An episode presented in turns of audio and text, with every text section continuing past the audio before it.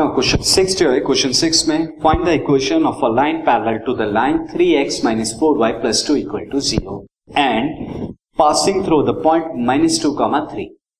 एक लाइन की इक्वेशन निकालनी है हमें तो मैं इसे बना देता हूँ स्टूडेंट नाउ अब आपको एक लाइन की इक्वेशन निकालनी है एल मैं इसे एल से रिप्रेजेंट करा देता हूँ, जो कि पैरेलल है three x minus four y plus two equal to zero के और पास होती है एक passing point minus two comma three से। नाउ अगेन सबसे पहले मैं यहाँ पर लिख लेता हूँ now given equation of line जो हमें दी हुई है given equation of line given equation of line is three x minus four y plus two equal to zero now let a line या रिक्वायर्ड लाइन लेते let required line parallel to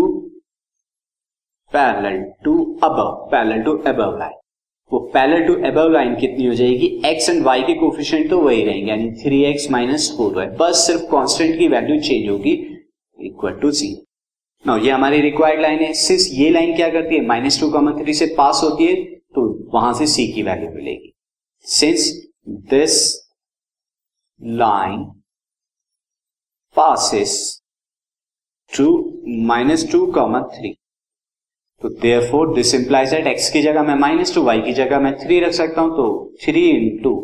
minus two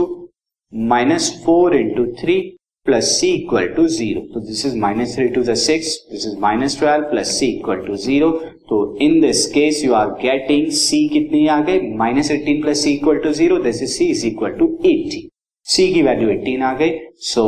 required line required line is three x minus four y plus eighteen equal to C now see the next question